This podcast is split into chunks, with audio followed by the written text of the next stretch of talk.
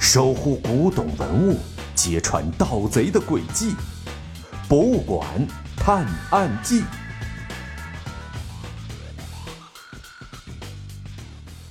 第四集：追踪文物。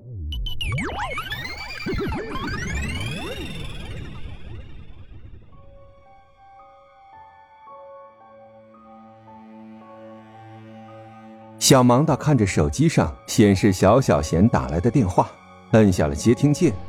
喂，有什么新的进展吗？嗯嗯，好，不错。副馆长三个人在一边安静的等着小盲道接电话，只看他不停的满意的点头，却不知道电话那头在说些什么。副馆长张主任，四阳青铜方尊有了最新的线索，我必须马上赶过去，以免方尊被交易后藏起来。小盲道一边说着，一边把他放在桌子上的白色方包又重新背好。等等啊，神探，你可不能走啊！你要是走了，我可就说不清了呀。王刚见小盲道要离开，赶紧拉着他，让他给自己洗脱罪名。放心，你这边的事情还没有完，到目前为止，你还有重大嫌疑。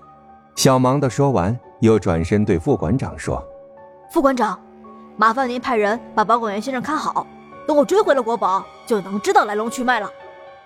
啊，放心吧，老王，你的为人我们都清楚，只要配合着把事情调查清楚就行了嘛。张主任拍了拍王刚的肩膀，安抚着低头耷脑的保管员。交代好博物馆里的事情后，小盲道坐上他的自动驾驶汽车，赶紧去往小小贤跟他说的地点。你确定他们是在这里交易吗？半个小时后，小盲道来到了预定的地点。他对着一个白色的机器人说道：“原来，这个白色的机器人就是小小贤，两个大眼睛扑闪扑闪的，圆滚滚的脑袋像大熊猫的头一样，肚子也是滴溜溜圆，看起来真是一个可爱又聪明的人工智能机器人。有这么个助手在身边，可给小盲道。”帮了大忙呢。没错，我的老伙计，我一路追踪过来的。小小贤用机器人的声音说道：“跟你说过了，别叫我老伙计，我还是个孩子。”小盲道撇了撇嘴说：“好的，老伙计。”听小小贤还是叫他老伙计，小盲道差点晕倒在地上。不跟你这个人工智障计较了。一点同理心都没有的机器，走，跟我前去把犯罪分子抓起来。小盲的说完，就要带着小小贤往一处建筑走去。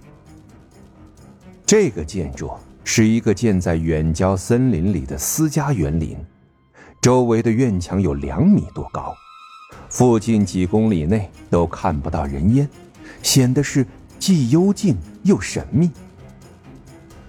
两个人借助树林的掩护，悄悄地来到了一处没有守卫、摄像头也照不到的地方。嗯，这么高的墙，该怎么翻过去呢？小盲的站在墙下思索着。我知道，小小贤说：“你可以狗急跳墙。”小盲的被一口唾沫呛到了。狗急跳墙是指坏人走投无路的时候不顾一切的捣乱，你不要乱用成语好吗？这可是我最近学习的成果，或者你可以飞墙走壁。小小贤说：“嗯，那叫飞檐走壁呀。那你就撞倒南墙。你觉得我的脑袋硬还是墙硬啊？”这个时候就别装文化人了，赶紧想办法吧！小盲的被小小贤这一波乱用成语搞得是哭笑不得。这个人工智能助手沉迷到了文化学习里，看来只能靠自己了。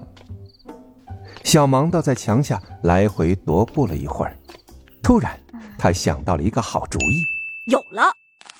他在随身的白色方包里取出了一根细绳子，别看它细。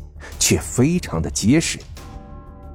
小盲道把这根线每隔十厘米系上了一个疙瘩，又在线的一头绑上了一个粗细正好的树杈，抡起来一抛，就扔到了墙的另外一头，使劲一拉，嘿，卡得很结实，一个攀爬工具就这么做好了。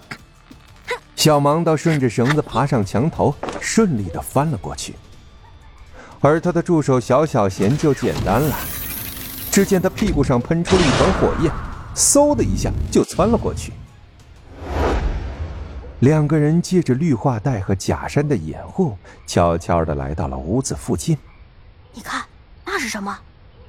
突然，小盲道指着屋子里说道：“小小贤也和他一样，露出了一副吃惊的表情。”